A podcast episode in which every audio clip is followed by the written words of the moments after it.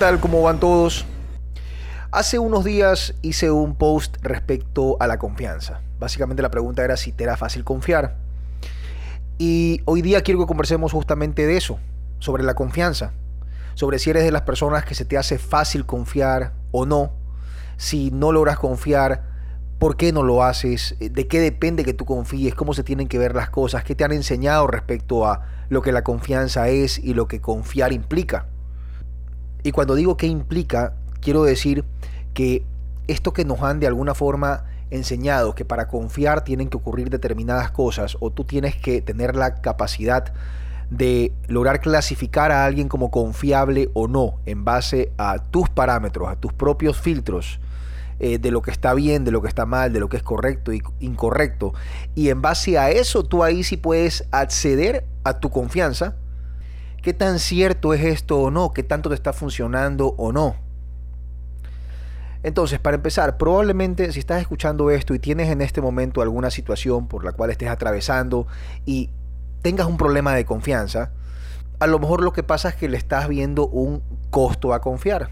Un costo que ves muy elevado, muy alto. Y ahí viene la pregunta, ¿por qué te está costando tanto confiar? Probablemente por los precios que te toca pagar. Uno de los precios va a ser soltar dejar que las cosas pasen como tengan que ocurrir, dejar de aferrarte a un resultado que tenga que verse como tú quieres que se vea.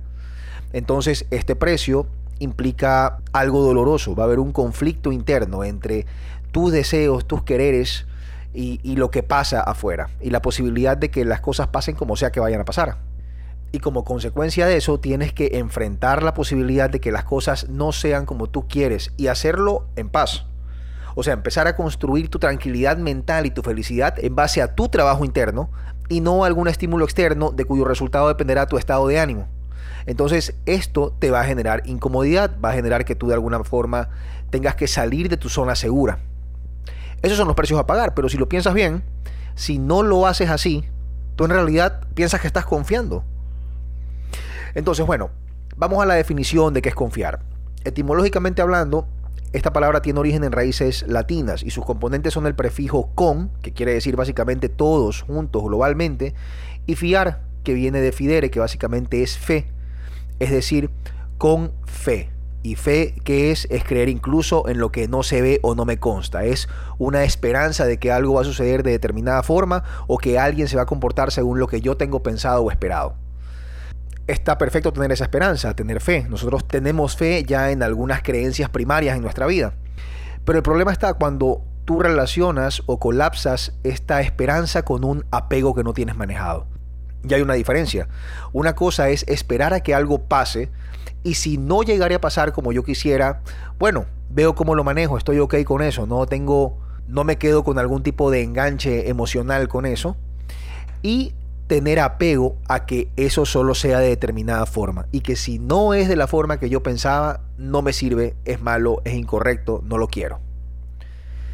Entonces, básicamente, teniendo claro que confiar es esta esperanza, es, es, es creer con fe en algo, que es la confianza.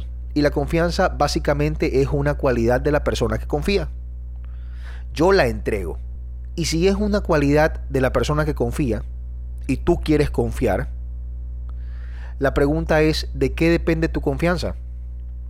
¿Por qué estás entregando el poder de tu confianza, de esa cualidad que es tuya y que a ti te trae beneficios, te trae tranquilidad, certeza, paz? Tú se lo estás entregando a lo que haga o deje de hacer alguien más o a que algo ocurra allá afuera como tú esperabas que pase. ¿Por qué te haces esto? ¿Por qué vives de esta forma? ¿Qué ganas con esto? En definitiva, ¿por qué estás desconfiando? Y muy probablemente tú estás desconfiando porque tienes miedo a perder. Tienes miedo a perder algo. Tienes miedo a que algo se deje de manifestar en tu vida y que algo deje de estar o alguien deje de estar en tu vida. Entonces, ¿en qué estás enfocado? Estás enfocado en lo que no quieres que ocurra. Entonces, como tú estás enfocado en lo que no quieres que ocurra, hay una resistencia de por medio. Y cuando hay una resistencia, adivina, el universo, la vida, Dios o lo que sea, hace que eso precisamente que tú resistes se manifieste, ocurra. Ahora, ¿qué beneficios podemos verle a la desconfianza? O sea, porque algo, de alguna manera, si estás desconfiando, algo debes estar pensando que ganas. Entonces, básicamente, ¿qué te da? Te da una especie de ilusión de, de control sobre situaciones o comportamientos de las personas.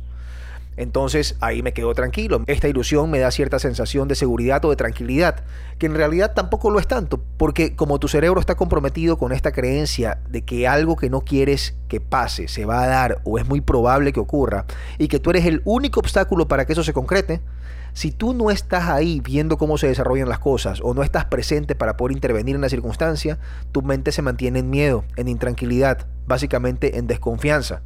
Por ejemplo, tenemos el típico caso de las parejas. Probablemente tú puedes pensar que tu pareja te está engañando y que si va a alguna reunión o alguna fiesta con amigos de trabajo o tiene una reunión, algo raro puede pasar por ahí.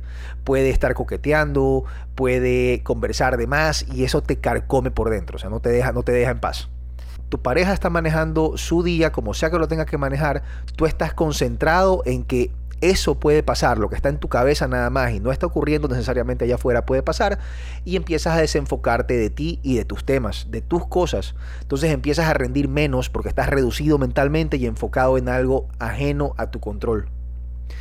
El tema es, tu desconfianza va a evitar que el otro o la otra te engañe. Y la respuesta es no, es negativo totalmente, porque el que quiere encuentra la forma. Y eso en lo que tú te estás enfocando de forma tan vehemente, lo más seguro es que se va a manifestar porque estás creando una resistencia. Y como te dije antes, cuando tú resistes algo, el universo, la vida o como lo quieras llamar, te lo manda, porque ahí tienes una lección que aprender. Debes pasar por esa experiencia para que aprendas algo. Probablemente a soltar el control, ¿Para qué? Para poder crecer, para poder llegar al siguiente nivel y evolucionar, trascender a la versión actual de ti mismo. Mira, esto es tan claro y mucha gente no lo ve o no lo entiende, que puede darse una situación, supongamos que es en pareja o en lo que sea, en relación entre amigos, entre dos personas que se relacionan de alguna forma. A mí me puede esta persona engañar 10 veces. Y obviamente me duele, me siento traicionado, me ha decepcionado y yo paso por todo esto, logro manejarlo aún siendo engañado 100 veces, yo tengo el poder de escoger, claro que bajo mi propio riesgo y responsabilidad, confiar una onceava vez. Yo puedo escoger dejar el lienzo en blanco y empezar nuevamente de cero, dar una nueva oportunidad a crear algo nuevo, a que las cosas se las maneje de manera distinta, pero depende de mí. Ya de la otra persona no depende, yo no tengo, yo no tengo razón por la cual entregar mi confianza por el comportamiento que ha tenido la otra persona que me ha engañado 10 veces. Si me voy a lo lógico, estadísticamente hablando, lo que me dice la lógica es que un nuevo engaño en una onceava ocasión sea lo más probable que ocurra. Sin embargo, yo puedo rebatir eso accediendo a mi cualidad, a mi confianza y yo puedo entregar mi confianza sin que dependa de nadie más. No entrego el poder de mi confianza a otros. Ahora, ¿qué emoción genera sentir desconfianza?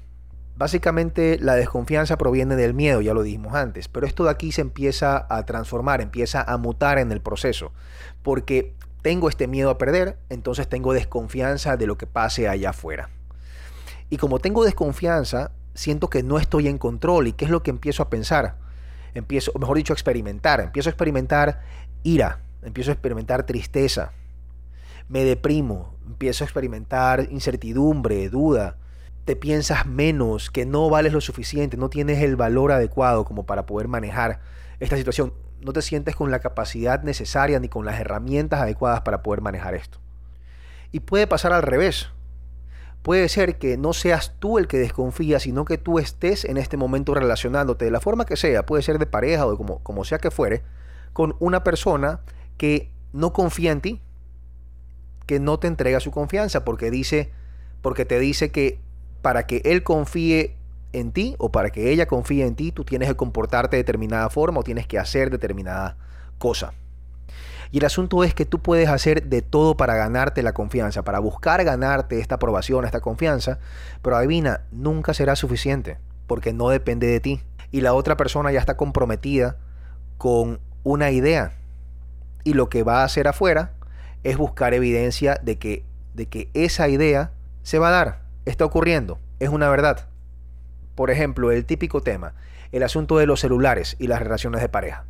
Y hablo de las relaciones de pareja porque creo que es con lo que más nos podemos identificar en el día a día la mayoría de personas. ¿Cuántas veces no vemos a nuestra pareja ahí chateando, moviendo los dedos, matándose de risa, eh, se va al baño, está antes de dormir, está comiendo, está por todos lados con el celular chateando, chateando y se nos pasa en algún momento por la cabeza el pensar con quién estar hablando, pero qué es que, qué es que ¿Cuál es el chiste? ¿Cuál, qué, por, qué, ¿Por qué estás tan interesada en la conversación de allá? ¿Por qué no me está dando atención a mí? Básicamente es un reclamo de atención. Y empiezas con la preguntadera y empiezas a hablar y un día preguntas, el siguiente día también, después de unos días vuelves a preguntar y sigues y sigues y sigues con el mismo cuento y llegas al punto de pedir el celular. O sea, hay personas que inclusive revisan el teléfono celular de la otra persona, de, su pareja, y la otra persona acepta entregarlo. Imagínate que es una, es una locura, pero ocurre esto. Y ahí hay carencias que no están manejadas de los dos lados este, este miedo que viene de una inseguridad por parte de la persona que pide las conversaciones para poder leer qué es lo que pasa y una vez leyendo sentirse de alguna forma tranquilo y la otra persona la carencia que tiene de esa falta de valor propio, esa falta de, de autosuficiencia para lograr poner límites para que no invadan su privacidad como individuo. No porque esté escondiendo nada, sino porque tiene una vida también fuera de su relación de pareja. Y mira que esto es así. Supongamos que es el típico caso que le pide el teléfono una persona a la otra. Y la persona le entrega el teléfono. Toma, revisa lo que quieras. No vas a encontrar nada. Y efectivamente, la persona coge el teléfono, lo revisa y no encuentra nada. Lo primero que se le viene a la cabeza, porque ya está comprometido con la idea, es, claro, borraste todo porque tú ya sabías que me lo ibas a entregar. Entonces, nunca va a ser suficiente. No importa lo que tú hagas, para ganarte la confianza de alguien no depende de ti. Tú puedes incluso distorsionar tu vida, distorsionar lo que tú eres como persona, dejar de hacer cosas, dejar de frecuentar gente, cumplir con todos los deseos que te pide esta persona y lo único que estás haciendo es cavando un hoyo en el que te vas a hundir, en el que te vas a perder. Porque nunca va a ser suficiente, nunca va a terminar hasta que tú no pongas un límite. Y si esta persona no logra confiar en ti, que ojo, no es responsabilidad tuya que la otra persona confíe en ti, ni tampoco es responsabilidad del otro que tú confíes en él, pues sencillamente termínalo. Ten los huevos, ten los ovarios de coger y decir, gracias, hasta aquí llego porque no me funciona. De esta forma no me funciona, yo no quiero experimentar esto. Y la pregunta que deberías hacerte es, ¿qué se requiere para que confíes en algo? Y especialmente, ¿qué se requiere para que tú confíes en alguien. ¿Qué es lo que tú has esperado? ¿Qué es lo que tú has pensado que la otra persona tiene que hacer para que tú confíes? ¿Cómo tú mides cuando una persona es confiable para ti o no? ¿Qué es lo que esperas? ¿Por qué tiene que ocurrir algo allá afuera que a ti de alguna forma te haga sentir tranquilo, te haga sentir en paz, te haga sentir feliz, te haga sentir confiado, seguro? ¿Por qué estás entregando tu tranquilidad, tu paz, tus emociones, tus pensamientos a algo externo. Factores para que pase esto son básicamente falta de confianza en ti mismo, falta de valoración, no te das la valoración que mereces, piensas que no eres merecedor, entonces piensas como piensas que eres cualquier cosa, crees que la otra persona no te ve tampoco valor y que a lo mejor no necesariamente es así o puede que sí, no lo sé. Pero como estás enfocado en esto, piensas que la otra persona puede conseguir cualquier otra cosa fuera que le llame la atención eh, falta de amor propio, no lo has trabajado, no tienes trabajada tu autoestima y apegos no manejados. Me refiero a este deseo que tengo de que las cosas ocurran exactamente como yo quiero o espero que ocurran y no de otra forma. Como que si la gente allá afuera esté obligada a complacerte, a alguna manera hacerte sentir importante, alguna, de alguna forma obedecer lo que tú dices, tomar en cuenta lo que tú dices y hacerlo de esa forma. Y en realidad, allá afuera nadie te debe nada. Nadie te debe su confianza, nadie te debe lealtad, nadie te debe fidelidad. Es un acuerdo voluntario, no es otra cosa. Mientras tú más rápido lo aceptes, mucho mejor. Ahora pregúntate, el día de hoy, ¿en qué situación o circunstancia de tu vida, ya sea por hechos pasados o actuales, te está resultando difícil confiar? ¿Cuál es el motivo de tu desconfianza? ¿Qué es lo que tienes miedo de perder? ¿El amor? ¿La atención de alguien? ¿Un trabajo? ¿Algún estatus? ¿Perder a alguien? Que salga de tu vida, ya sea por muerte o por decisión propia de retirarse. ¿Qué es eso que está entre que accedas a tu confianza y tú?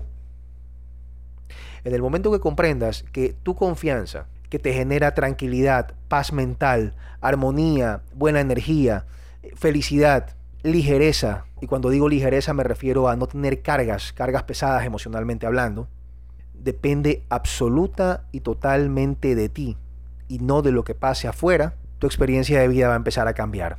Tu experiencia de vida va a ser mejor, se va a nutrir de nuevas cosas.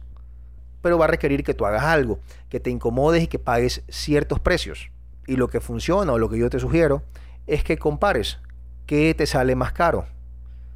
Te sale más caro sentir miedo, tristeza, ira, incertidumbre, duda, quitarte valor, pensarte no merecedor, pensar que la gente te engaña y estar con este estado de estrés permanentemente tratando de controlar todo, de ver qué pasa, qué pasa en todos lados, qué hace, qué dice la gente, tu pareja, tu familia o quien sea, o te sale más costoso soltar y dejar de aferrarte a resultados. Abrirte la posibilidad de que las cosas pueden darse como tú quieres o no. ¿Qué te sale más costoso? ¿Qué crees que es más barato para ti? Y escoge. Espero que este episodio le hayas visto valor y que te sirva de algo. Que puedas de alguna manera identificar situaciones de tu vida en las cuales te está costando confiar y como pregunté anteriormente, identifiques qué es lo que está entre tu confianza y tú. ¿Qué es lo que está entre lo que ocurre y que tú puedas obtener una mejor calidad de vida en relación a eso? Si te gustó el contenido, si de alguna manera le sacaste provecho, compártelo compárteselo a alguien que tú creas que le pueda interesar, que le pueda servir o que quieras que lo escuche. A lo mejor algo distinguen con este audio. Al final del día, esa es la idea con este podcast, poder generar conciencia, elevar nuestro nivel de conciencia y poder lograr una mejora en nuestra calidad de vida en base a eso. Pueden escribirme, por favor, cualquier mensaje, preguntas, sugerencias, observaciones, testimonios, temas que quieran que se traten en Instagram. Estoy como Antonio García S o pueden escribirme a mi correo antonio.garcia.reyes.gmail.com. Ahí estaré leyendo todo, contestándoles los que pueda contestar y preparando más contenido para poder compartir con ustedes en este espacio. Hasta eso les mando un abrazo, se cuidan y nos escuchamos a la próxima. Adiós.